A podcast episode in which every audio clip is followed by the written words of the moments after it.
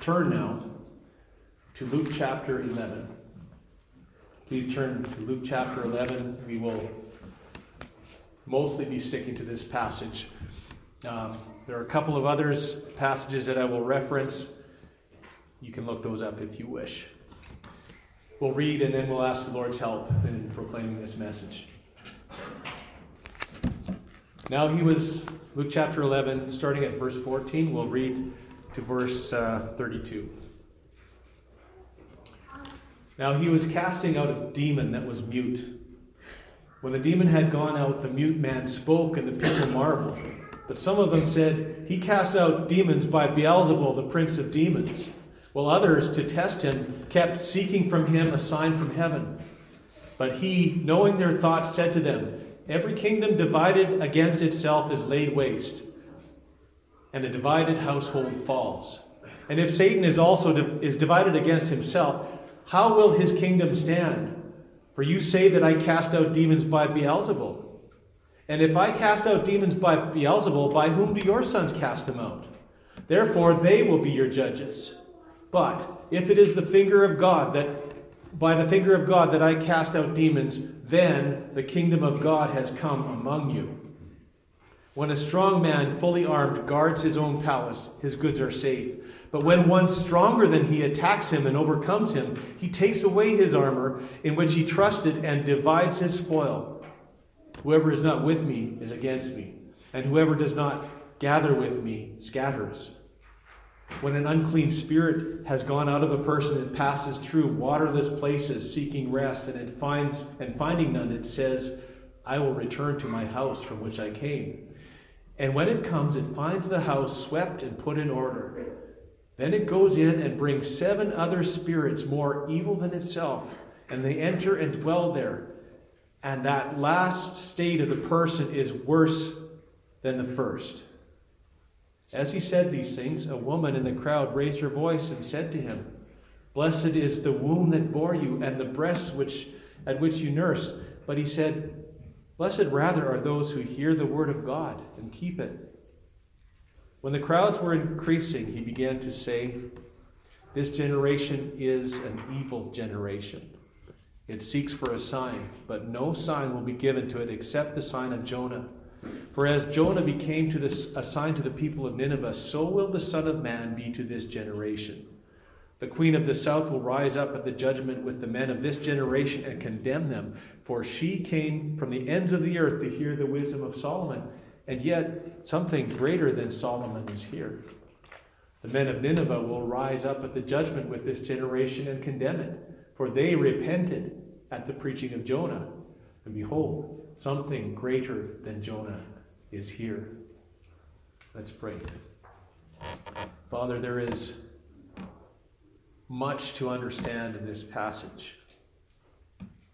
And we have to confess that in our flesh we lack understanding. But we know that your Spirit illuminates your word your Spirit softens our hearts to your word, opens our eyes so that we can hear, that we can understand. We also know that the natural mind does not receive the things of the Spirit, for they are spiritually discerned. You know all of our hearts. You know those hearts which belong to you. You know those hearts which are still in a natural state. We pray that even today, a heart that is still in a natural state without knowledge of God, without faith in Christ. Lord, that by the power of your word, through the Holy Spirit, that you would bring even that heart to life and grant understanding.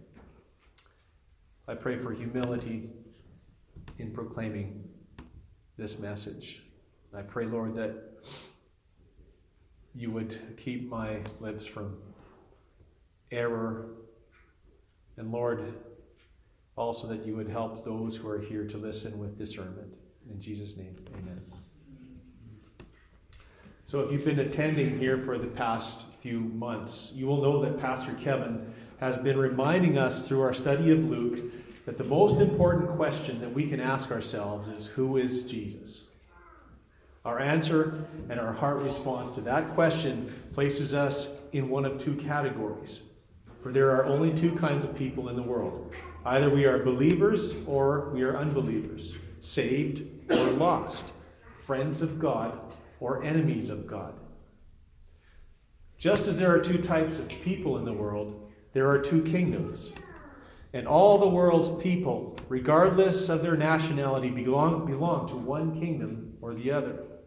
They are either of this world or not of this world, of the kingdom of darkness or of the kingdom of light.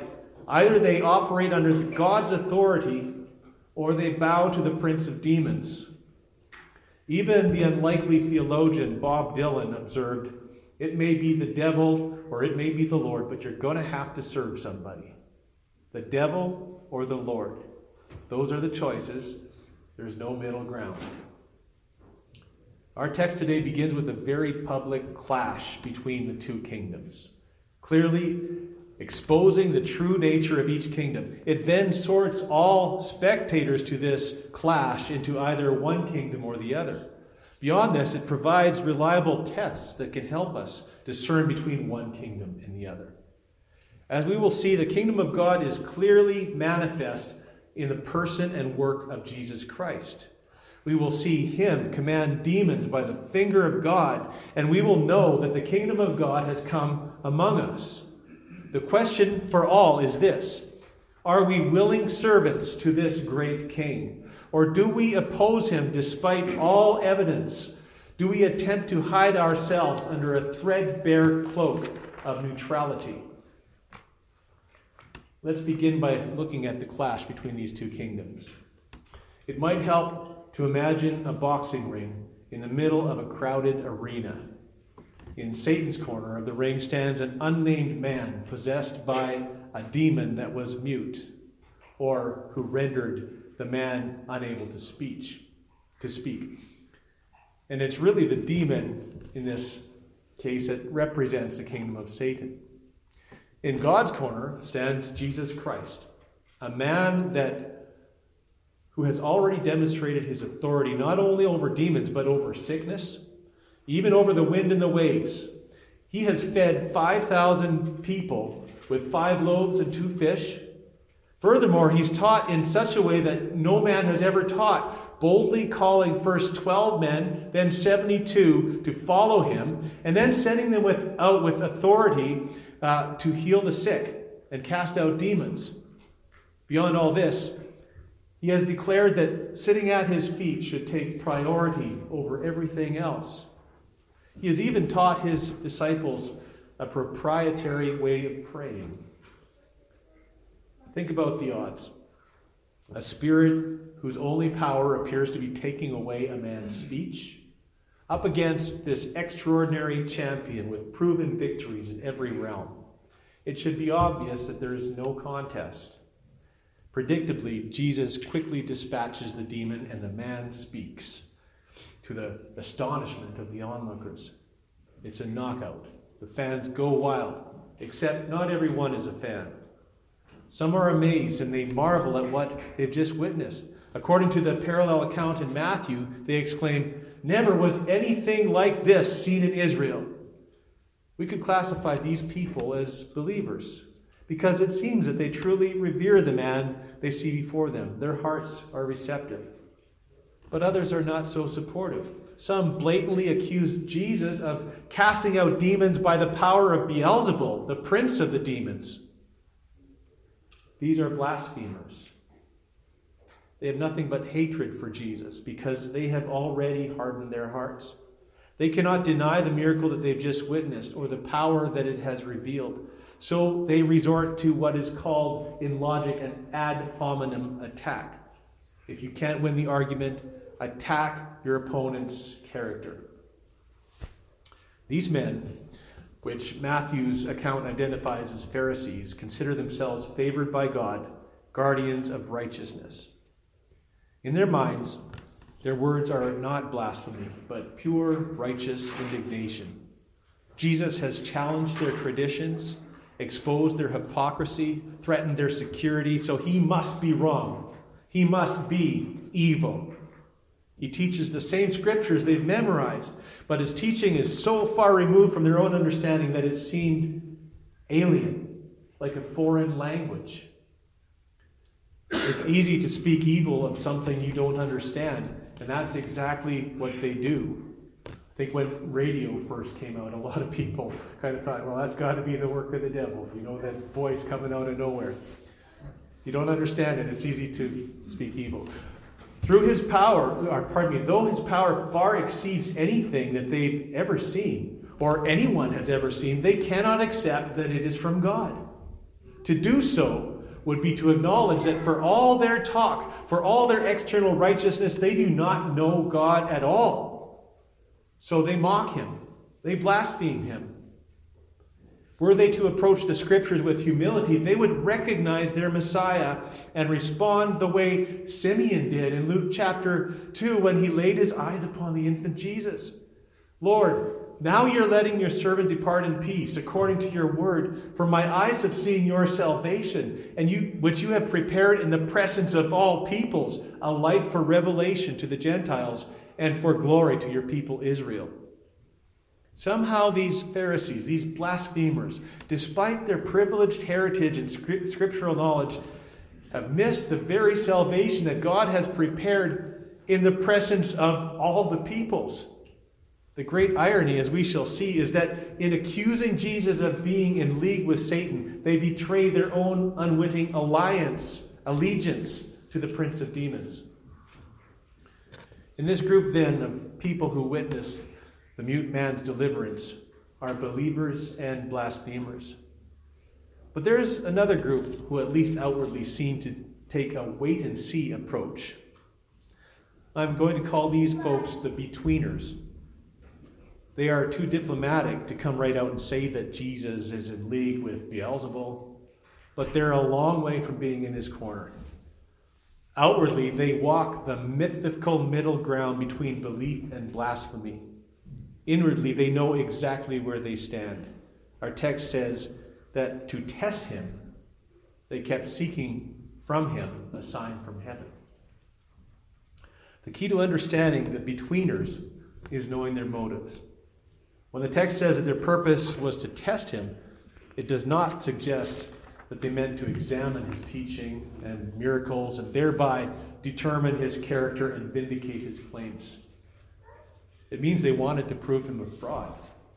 They were committed to the opinion that they had already formed about him, and they kept demanding greater and greater signs in hopes that he would fail their test.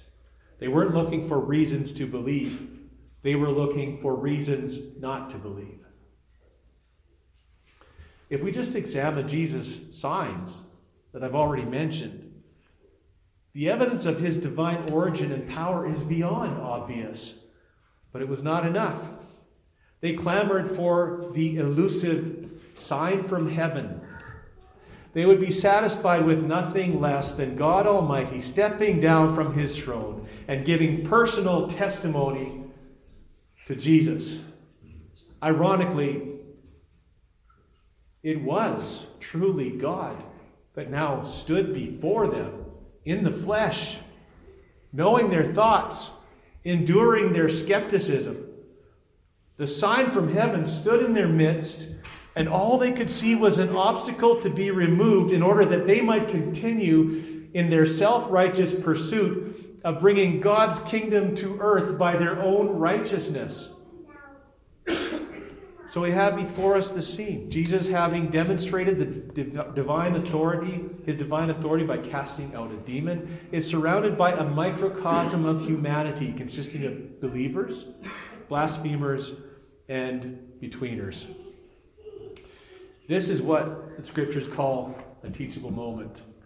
The stage is set for the master teacher to lay bare the truth about kings and kingdoms and the human heart. Luke introduces the teaching section by reminding us in verse 17 that Jesus knows the people's thoughts. He sees through all disguises and all pretense, discerning the motives behind their words. He is God, after all. As he begins to teach, he does not neglect anyone in the crowd. if they are listening at all, they will recognize themselves in his remarks. They will be compelled to respond one way or the other. Jesus begins by addressing the blasphemers in the second half of verse 17.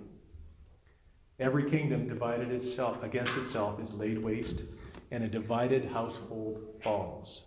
And if, if Satan is divided against himself, how will his kingdom stand? For you say that I cast out demons by Beelzebul. By the way, the Jews used the name Beelzebul as a disparaging nickname for Satan. Beelzebul was a pagan deity worshipped by the people of Ekron.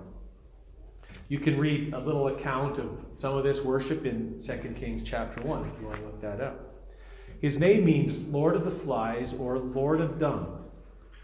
I had some fun thinking of some synonyms to Lord of Dung, like monarch of the manure pile or oligarch of the outhouse. They all work.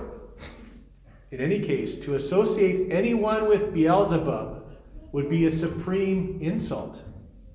And if that person happened to be the Son of God, it would be a supreme blasphemy. In addressing the Pharisees, Jesus exposes the faulty logic behind their blasphemy. In effect, he says that it would be pretty stupid for Satan to cast out his own demons, because they, then he would be fighting against himself and his kingdom would come to ruin. If Jesus were working for Satan, it just wouldn't make sense for him to plunder Satan's kingdom. The Pharisees' accusation is ridiculous on its face. Jesus' argument is sound. Yet when I read it, I get the sense that he's toying with his adversaries on another level. He seems to be exposing the Pharisees' ignorance about the nature of Satan's kingdom and the limits of his power. We, we know already from our study in Luke and from the broad context in scripture that Satan's kingdom will not stand. We have seen Jesus thwart Satan's attack using only the word of God when he was tempted in the desert. We know that Genesis in Genesis 3:15 Jesus the offspring of the offspring of the woman will crush the head of the servant uh, the, pardon me the serpent's offspring. We know that from the book of Revelation, Satan will be confined into the abyss, loose for a little while, then thrown into the lake of fire along with his followers to be tormented through all, all eternity. Jesus is not saying that there's any possibility that Satan's kingdom will stand. It will ultimately be demolished, crushed by none other than the Word of God in the hands of the seed of the woman, Jesus Christ. We see no evidence in Scripture of Satan waging war against himself. He's far too narcissistic for that. His defeat comes exclusively through the hand of God, or as Jesus says, the finger of God. Compared to the Pharisees, uh, compared to the Pharisees' own efforts at casting out demons, Jesus' victory over that mute spirit looms as a massive triumph. We know this because the people marvel Nothing like this has ever happened in Israel. And that's saying a lot because these people know their Torah and they know their history. Apparently, this exorcism outshines not only anything they've read about, but also any of the exorcisms the Pharisees have performed, and even those performed by Jesus' own disciples. It is in the light of this overwhelming display of power to vanquish Satan that Jesus says to his adversaries, if I cast out demons by the power of uh, by Beelzebub, by whom do your sons cast them out? Therefore, they will be your judges. The underlying truth we must assume from Jesus' words is that the Jews' success in casting out demons is an embarrassing failure compared to that of Jesus. So, if he's having such success, ostensibly through the power of the devil, then where are the Pharisees' exorcists getting their power? If it's from God, there's a big problem. Satan would appear to have the upper hand. And everything that the Pharisees and the scriptures teach about God would be overturned. The Pharisees well know that God's power dwarfs Satan's power. It's not a battle that, I, that uh, we can say that the, uh, there's some possibility of Satan ever winning. The truth is that the Pharisees would invoke all kinds of names when they cast out demons. According to John Gill's commentary, the Jews pretended to cast out devils and heal those that were possessed with them, which they did sometimes by making use of the names of the patriarchs Abraham, Isaac, Jacob, and sometimes the name of Solomon. The Jewish historian Josephus, Josephus also attested personally witnessing this very practice. It seems probable then that Jesus knew of this practice and expected his foes would associate these names with their exorcisms. When he says, By who your sons cast them out, he already knows their answer. So we can see now that Jesus has the Pharisees backed into a corner. Their accusation that he has used the power of Satan to cast out demons is proven illogical and ridiculous. Adding weight to this is the Pharisees' own abysmal record of failed exorcisms. Christ's authority clearly exceeds theirs, so their delusion about being on the side of God is exposed. Ultimately, they will be judged by those upon whose names they rely to cast out demons. They will stand condemned by their beloved patriarchs. Having put to rest the hypothetical possibility that, that he casts out demons by the power of Satan, Jesus introduces another hypothetical, but this one is clearly supported by both facts and logic. He says in verse 20, But if it is by the finger of God that I cast out demons, then the kingdom of God has come upon you. These words must have sent a chill down the spines of Jesus' detractors. What is what if he really is who he says he is? What if we are really standing in the presence of the king? Had they allowed themselves to dwell for any amount of time on these things, they might have over, been overcome like the prophet Isaiah in the presence of the Lord when he cried out, Woe is me, for I am lost. I'm a man of unclean lips and I dwell amidst a people of unclean lips, for my eyes have seen the King, the Lord of hosts. When he says, Woe, the only thing that he is thinking of is, I'm doomed. I have no right to be here and live. And you know what happens in the text. The sins are atoned for. The angel takes a coal, touches his lips, and God gives him a commission to serve him. But let's try to put ourselves in the place of these men. It won't be hard for some of us, for we were once blasphemers ourselves. Maybe some of us still are. Our lips have spoken unclean things, taken the Lord's name in vain, spoken ill of Christ's beloved bride, the church we must consider the clear testimony of Scripture that bears witness to the historical Jesus, to his miracles, to his teachings, to his death and his resurrection. To what do we attribute his power? If he has done these things by the finger of God, then the kingdom of God has come upon us. We have seen the King, the Lord of hosts. Dare we stand in pride, defending our own righteousness? If you're a believer who has come to the cross, you know the answer. We have no righteousness to defend. Woe is me, for I am lost, is the response of the broken and contrite heart. God, be merciful to me, a sinner. And such a heart the Lord will not despise. As we continue in chapter 11, Jesus lays out two parables which illustrate the contrast between the kingdom of God and the kingdom of Satan. These serve as templates to aid in the essential tasks of, of discerning between the work of God and the work of Satan. Now, this discernment might seem like an easy task on the surface, but we must be aware that Satan is a deceiver who cleverly twists God's word to suit his own purposes, who masquerades as an angel of light. While he does not cast out his own demons, he most certainly has them leave temporarily or shuffles them around to accomplish his goals. He would have people place confidence in false deliverance and indeed false salvation, thus leaving the door wide open to wreak havoc under the protection of false assurance. The work of Satan is marked by deception, sleight of hand. It is never complete, continually striving for the overthrow of Christ's authority. The work of God, on the other hand, is marked by truth, backed by supreme authority and unlimited power. Its hallmark is permanence. Its anthem is Christ's cry from the cross It is finished.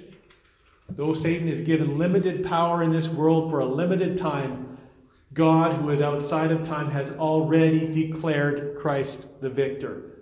When God begins a good work, He is faithful and just to com- uh, faithful to complete it. He never changes, and His plan is never thwarted. First parable found, is found in verses 21 to 23. When a strong man, fully armed, guards his own palace, his goods are safe. But when one stronger than he attacks and overcomes him, he takes away his armor in which he trusted and divides his spoil. Whoever is not with me, whoever is not with me is against me, and whoever does not gather with me scatters. This parable describes the overthrow of Satan's kingdom by Christ. Satan is the strong man.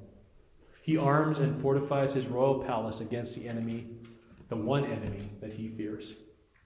His palace is man, both in his individual and his collective state. Since the time of Adam and Eve, mankind has been his pursuit and his palace. He desires to imprison, dominate, and deceive, keeping them insulated from the power and salvation of God. His armor, his stronghold, consists of arguments and lofty opinions raised up against the knowledge of God. The goods within his palace are the souls he has deceived, sometimes even possessed. He and his demons vigilantly guard the fortress, having two mandates to keep the captives in and to keep the enemy out. Satan is the strong man, but Jesus is the stronger man. His weapons are mighty through God to the tearing down of strongholds. He destroys Satan's armor, his proud arguments, opinions, and lies moving in for the spoils of battle. The plunder that is gathered consists of the souls of men and women who seek mercy, who run to seek mercy and grace from their conqueror's hand. They join others who have gathered with him. Others do not recognize Christ's victory, but see him as their enemy. They remain loyal to their tyrant, tyrant king, their defeated king and scatter for the hills, naively hoping for the ultimate overthrow of Christ and his kingdom. From this parable, we understand that Christ's victory over the kingdom of Satan is complete and overwhelming. Satan's armor has been confiscated, his strongholds destroyed. He has no power over anyone who trusts in Christ. Not only does he does Christ strip Satan of his armor, but we know from Ephesians chapter 6 he also equips his saints with the armor that enables them to stand firm against the wiles of the devil. Though Satan desires to sift the saints as wheat, to make war with them, to wear them out, he, has, he is a thoroughly defeated foe with no claim on the redeemed. All he can do is intimidate like a, by roaring like an old toothless lion. We also understand from the last line of this parable that there is no such thing as neutrality concerning spiritual kingdoms. Jesus clearly says, Whoever is not with me is against me, and whoever does not gather with me scatters. I believe these words are directed primarily to what I'd call the betweeners we discussed earlier, those who put Jesus to the test and sought a sign from heaven.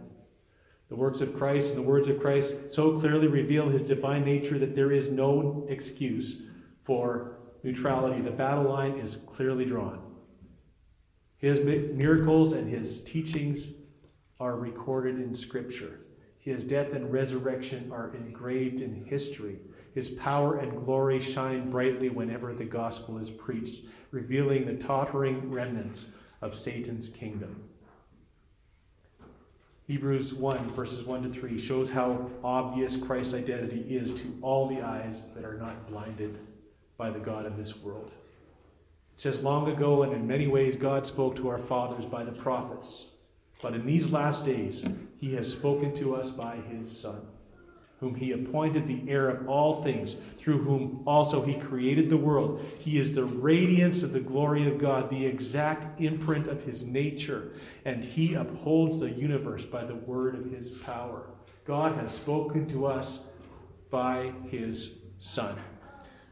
With revelation of Christ's kingdom and character so clear, neutrality is nothing but a naive myth. Those who seek a greater sign are deceiving themselves. Jesus declares this with finality at the end of this section that we read in Luke 11 29 to 32. It says, When the crowds were increasing, he began to say, This generation is an evil generation. It seeks for a sign, but no sign will be given to it except the sign of Jonah. For as Jonah became a sign to the people of Nineveh, so will the Son of Man be to this generation. The queen of the south will rise up at the judgment with the men of this generation and condemn them. For she came from the ends of the earth to hear the wisdom of Solomon. And behold, something greater than Solomon is here. The men of Nineveh will rise up at the judgment with this generation and condemn it. For they repented at the preaching of Jonah and held something greater, and pardon me, and behold, something greater than Jonah is here. Friends, we must guard ourselves against the notion that Jesus needs to prove himself in some new way. He has already proven everything he needs to prove by rising from the dead. Jonah spent three days in the belly of the fish, and he was vomited up on the shores of Nineveh. Can imagine what he looked like and smelled like by that time. People would have thought this is a pretty impressive sign he preached judgment to those wicked people, and they repented. Jesus spent three days dead in a tomb. He emerged victorious after over death, over sin, over Satan. He appeared to his disciples, in one case to a group of over 500. He ascended to heaven, but not before promising to give the Holy Spirit to all of his followers, charging them to go to the ends of the earth, preaching the gospel gathering souls, rescuing them from Satan's kingdom. Something greater than Jonah is here. The sign from heaven has been given. The Son of God has become flesh and made his dwelling among us. His glory is revealed. As Elijah said to the idolatrous Israelites on Mount Carmel, How long will you go limping along between two opinions? If the Lord is God, follow him. If Baal, if Baal is God, follow him. Neutrality is out of the question. To sum up the parable of the strong man, Christ's overwhelming victory over Satan is so profound that it leaves no room for doubt. Therefore, those who seek a greater sign from heaven are not neutral at all. They have chosen to serve the strong man despite the stronger man's Christ's victory. Now let's look at the second parable, verses 24 to 26. When the unclean spirit has gone out of a person, it passes through waterless places, seeking rest and finding none. And finding none, it says, I will return to my house from which I came. And when it comes, it finds the house swept and put in order. Then it goes and brings seven other spirits more evil than itself, and they enter and dwell there.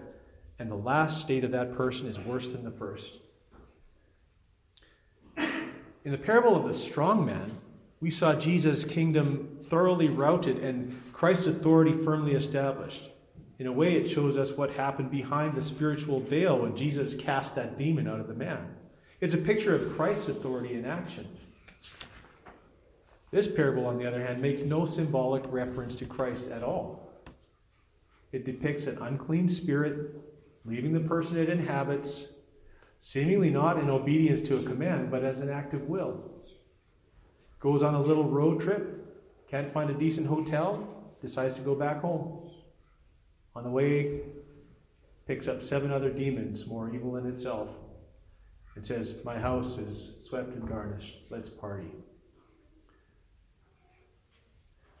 Can you see the contrast between these two parables? In one, the victory is complete. In other, there's no victory at all. The second parable offers a commentary on the pathetic failure of those who think they can defeat evil without the power and presence of Christ. Many of the people listening must have thought to themselves, ah, he's talking about the Pharisees now. They'd probably witnessed the very phenomenon of serial de- demonization before, and they couldn't help but think that Satan was making a mockery of these would be exorcists. I've seen a Hollywood movie or two about demon possession, and I have to say that when those priests, with all the rituals and, and crucifixes and holy water, they, they, uh, they have this epic battle with these demons, to me, they look ridiculous compared to the Jesus of Scripture who commanded demons with the word, with supreme authority, and by the finger of God cast them out. Even in my own limited experience with demons, I have found that the name, the name of Jesus, just the name of Jesus, is more than effective in resisting them. The point here is that without the occupying presence of the victorious Christ, there is no defense against Satan. You can do any ritual you want, say some magic words, sprinkle some water, brandish a crucifix, but if Christ himself does not take authority, indeed, if his spirit does not come to indwell a person, that person is left vulnerable, a house swept and garnished. He, pre- he appears to the enemy as a beautiful home, ready for reinvasion. In the world of the Pharisee, appearance was everything. Satan played along with them in their exorcism rituals, allowing them to maintain at least a temporary veneer of authority. But he always got the, law, the last laugh. They were not commanding him, he was manipulating them. There's no, this is no different from the world of the pious religionist or the self righteous person in our day. Such a person thinks himself capable of reforming his behavior, developing his character, becoming a better person. But all his striving does not change his heart. It is still deceitful above all things and desperately wicked. It is a swept and garnished house open to Satan's attack. More importantly, it is in a state of rebellion against God and has substituted its own righteousness for the forgiveness of sins and the imputed righteousness supplied by Jesus Christ. A person with such a heart thinks he is safe and secure.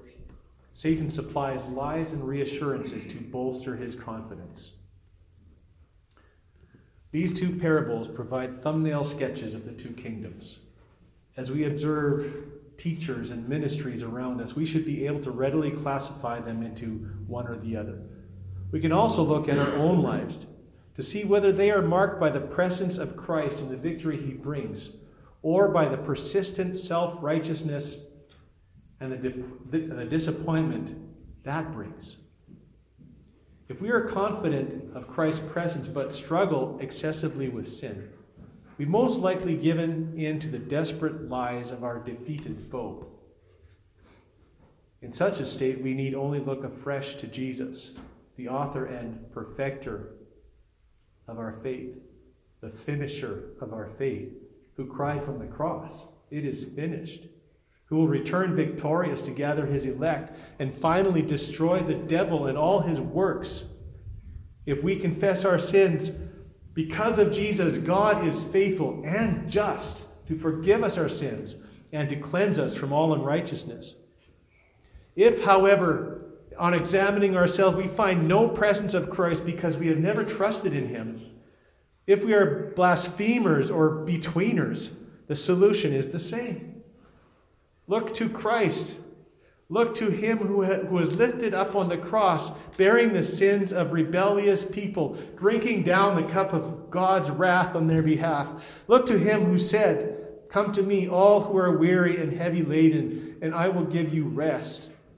Look to him who died in the place of sinners and who rose again for their justification. The sign from heaven is before you, the salvation prepared in the presence of all the peoples. Turn from that strong man who has deceived you. Turn from your own thoughts that deceive you, your own self righteousness, and lies about your goodness and worthiness. Turn to the stronger man who has stripped Satan of his power and who will destroy him in the end. Before this, we finish with this passage, we must address one more group of people. Jesus has deftly handled both the blasphemers and the betweeners. But what does he have to say to the believers? In one sense, everything he has already said will benefit believers by clarifying the spiritual landscape around them and giving them confidence that they're on the right side. But what does he say specifically to the believers who witnessed this conquest over the demon? Take a look at verse 27. As he said these things, a woman in the crowd raised her voice and said to him, Blessed is the womb that bore you, and the breast at which you nurse. But he said, Blessed rather are those who hear the word of God and keep it. it. Seems to me that this woman who pronounced this blessing upon the woman who bore Jesus is a true believer. She's expressing her adoration for Jesus in a culturally acceptable way. Indeed, her response agrees with Scripture. Luke chapter 1 Mary's sister Elizabeth, pregnant with John the Baptist, greets the expected mother of Jesus. And by the way, Elizabeth is filled with the Spirit at this time. She says, Blessed are you among women. Blessed are you among women, the one who bore Jesus. Right? That's biblical. And blessed is the fruit of your womb. And why is this granted to me that the mother of my Lord should come to me? For behold, when the sound of your greeting came to my ears, the baby in my womb, womb leapt for joy. And blessed is she who believed that there would be a fulfillment of what was spoken to her from the Lord. And Mary responds to Elizabeth, and part of her response is this From now on, all generations will call me blessed. So, here in our text, the woman blesses the mother of Jesus, fulfilling in part of what Mary had prophesied. Certainly, she does well to say this. She's not sinning by saying this. But Jesus' response has in it a note of caution. He said, Blessed rather, he says, Blessed rather are those who hear the word of God and keep it.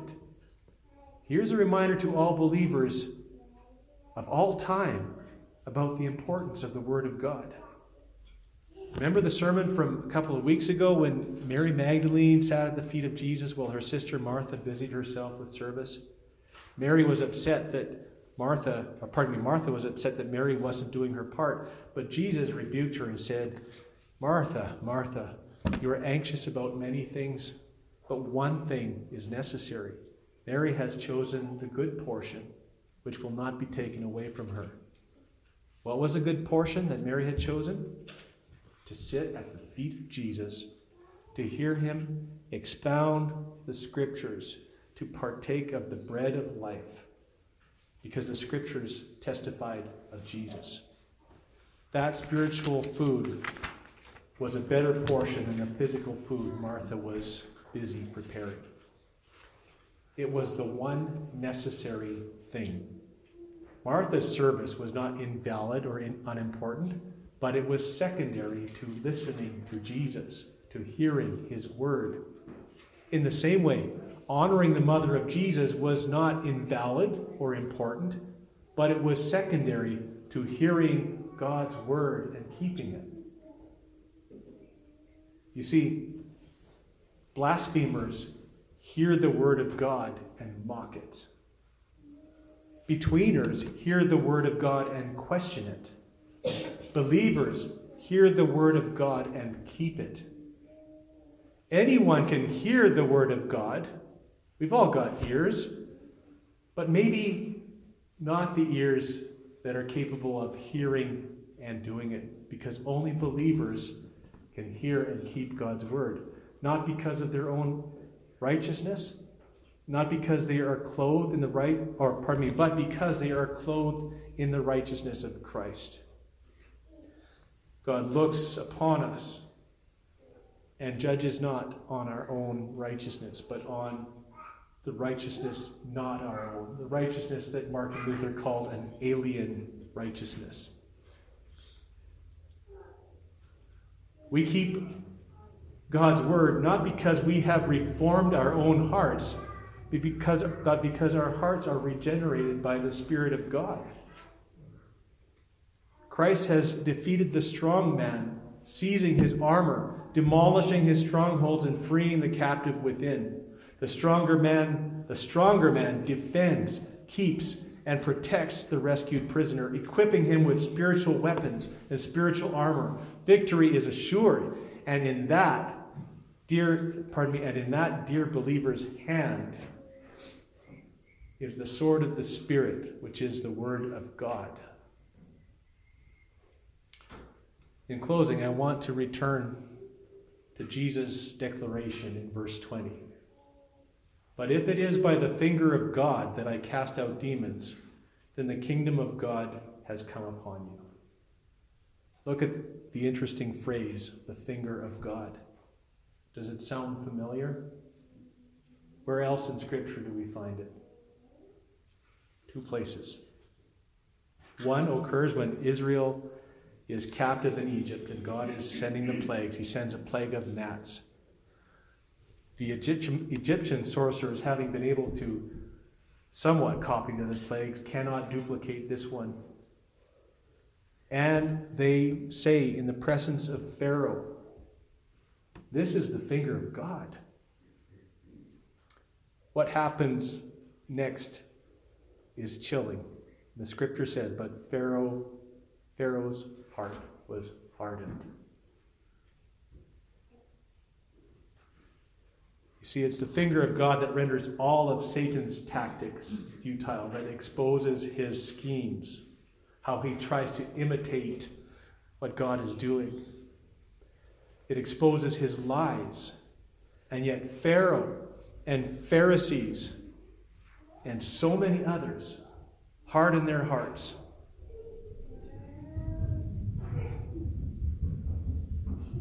The other reference to the finger of God occurs when God gives the Ten Commandments on Mount Sinai.